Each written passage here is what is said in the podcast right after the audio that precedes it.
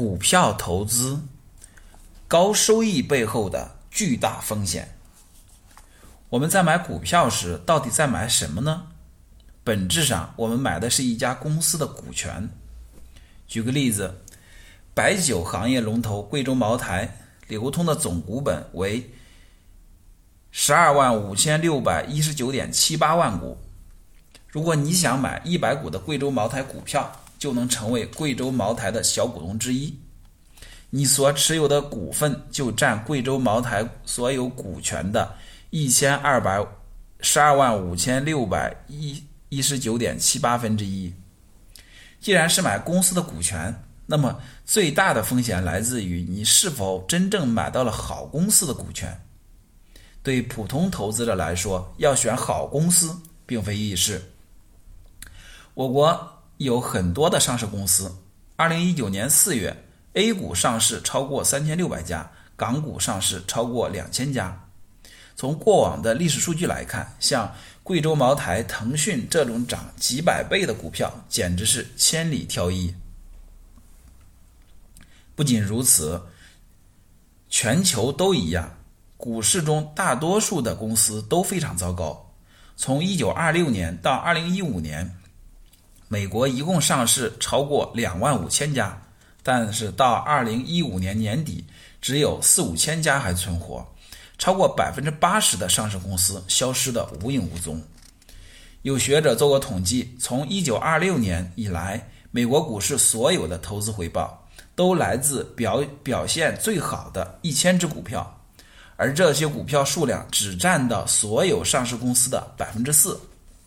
也就是说，如果你是一位买美国股票的投资者，就会遇到以下三种情况：一、特别幸运选中了 百分之四 的好公司，如果长期持有可以挣到钱；第二，运气和大多数的人一样，选中了那 百分之八十 最终退市的公司，亏得血本无归；三、选中剩余的 百分之十六 的公司，这些公司没有退市，但也没有提供任何的回报，考虑到交易成本，你肯定亏钱了。从概率上来讲，这是一个多么 不, 不公平的游戏啊！普通人选股简直就是火中取栗，这就是我们身边那么多人盲目炒股而最终结局悲惨的原因。以上是美国的数据，中国的趋势也大致相同。到这里，你可能还不甘心，有 百分之四 的个人投资者能够靠选股挣钱，为什么不是我呢？我们来看看，如果要选中好公司的股票，就要付出多少努力。首先，你需要仔细的研究上市公司的基本情况。一般来说，上市公司每个季度发布的财报长达几十页，财务数据只能展示公司的一部分。你需要了解公司的商业模式、管理层能力以及行业的格局。对普通人来说，要真正的了解一家公司，不仅需要花大量的时间和精力，还需要具备一定的财务知识。一些散户既没有能力又没有耐心去做这样的功课，他们常用的方式就是听内部消息，或者根据财经新闻选股票，把投资当作买白菜一样，不亏钱才怪。投资者好不容易选中了一两个上市公司的股票，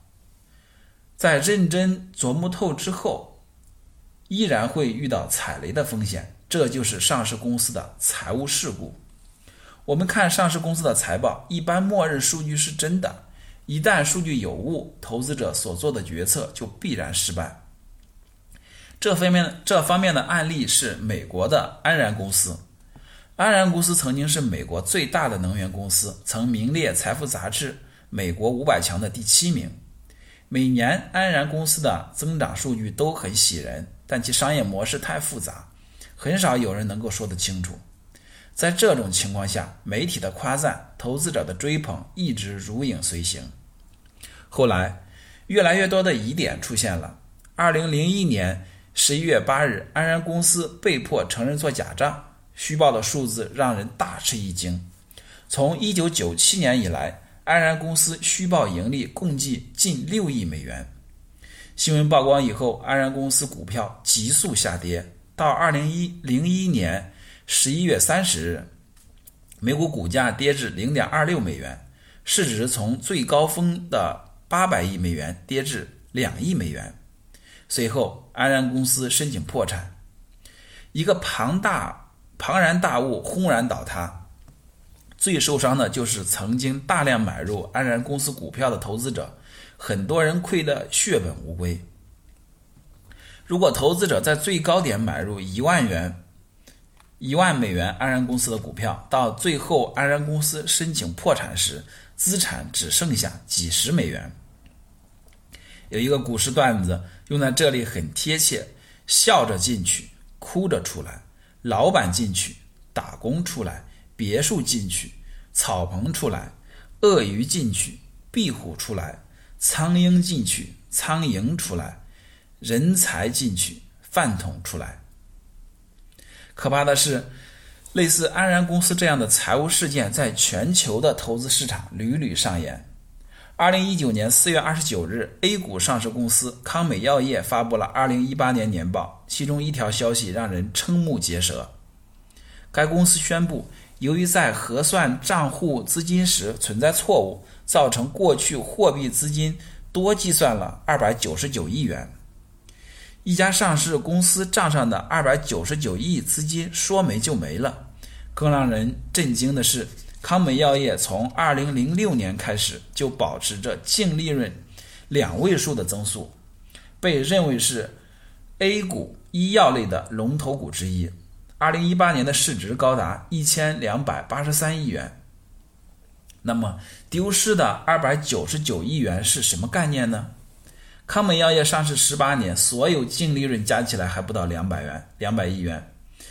连这样以往被追捧的优秀企业都能出现这样的情况，可想而知，普通投资者在上市公司面前显得多么脆弱。在 A 股市场上还有更离奇的现象。獐子岛是一名是一家老牌的渔业上市公司，业绩表现优秀，被誉为海底银行，是资本市场的优等生。二零一四年十月，獐子岛发布公告，由于遭遇了海底异常的冷水团，公司百万亩将近收获的扇贝绝收，造成八亿元的亏损。一家号称具有海洋牧场风险识别与预警能力的公司，獐子岛旗下的核心资产竟这样的消失了。二零一八年，獐子岛发布公告，扇贝又跑了，本来当年预计能盈利，现在又变成亏损了。大量的散户被扇贝坑得哭笑不得。这些年很火的瑞幸咖啡，请名人代言，店铺快速扩张，看上去业绩蒸蒸日上，但二零二零年四月的新闻却让人大跌眼镜。瑞幸咖啡发布公告，经过内部调查，发现首席运营官进行业务数据造假，造假收入达二十二亿元。它看上去繁华似锦，其实不过是一次泡沫。瑞幸咖啡公告公布的当天，股价大跌 百分之七十五。一些上市公司擅长讲美妙的商业故事，但上市公司内部造假容易，外部人士想要深入的了解上市公司很难。对于普通的投资者来说，靠选股票挣钱挑战极大。既然如此，你可能会想，如果我把钱交给专专业的投资公司，由他们来管理，帮助我选股票呢？听上去还是一个不错的想法。实际上，这个想法因引发了金融行业的一大创新，就是基金。什么是基金呢？它就是基于特定的目的募集起来的一笔资金，你可以理解为凑份子，许多人各出一笔钱，集中在一起去做投资。根据投资去向的不同，基金可以分为股票基金、债券基金、货币基金等等。股票基金就是由基金管理人凑集了一募集了一笔钱，然后在股市中做投资。股票基金可以分为不同的类型，主要有两种：主动型基金和被动型基金。主动型基金顾名思义，基金经理可以充分发挥积极性，根据自己的知识与经验选择优秀的股票，并且在不同的市场条件下做出优秀的操作。此外，基金经理一般都是名校的经管专业毕业，智商高，学历强，有人做过统计，公募基金行业内基金经理毕业于清华大学、复旦大学、北京大学这三所高校的最多，其学历以硕士和博士为主。在美国，华尔街是基金经理扎堆的地方，之所以很多名校毕业生毕业以后都希望去华尔街工作，因为基金经理收入高，社会地位也不错。按理来说，基金基金经理有专业的背景，经过扎实的金融训练，表现的应该还不错，这也是很多个人投资者喜欢买主动型基金的原因。不过，事实真的如此吗？以美国为例，知名的研究机构达尔巴做过研究，从一九九三年十二月三十一日到二零一三年的十二月三十一日，二十年间，标普五百指数，这个代表市场大盘的指数，平均年化收益率为 百分之九点二八。 但是请注意，公募基金的平均年化收益率只有 百分之二点五四。 真相让人吃惊，基金经理整体业绩表现比市场的平均业绩表现要低近 百分之八十。 进一步来看，大多数的主动型基金的业绩表现跑输了市场。总体而言，在美国，大多数买主动型基金的投资者投资收益率还没有市场大盘表现的好。二零零九年，著名的评级机构晨星晨星基金公司发布了一份研究报告，这份报告很有意思，就像给人打了一剂清醒剂。研究人员追踪了四千三百多只主动管理型的公募基金，结果发现 百分之四十九 的基金经理不购买自己管理的基金。这些基金经理就像大厨一样，虽然他们自己做菜，但他们自己从来不吃。我们再来看看国内的情况，从二零一四年三月六日到二零一九年三月六日，沪指涨幅 百分之五十一， 同期普通的股票基金有二十三只，其中十只跑赢大盘，跑输大盘，只占了 百分之四十三。 偏股型的混合基金有四百二十五只，其中有一百六十九只跑输大盘，占比为 百分之四十。大概有一半的基金经理的业绩表现比大盘还要差。考虑到要交高额的管理费，在中国买主动型基金大概率会跑输大盘。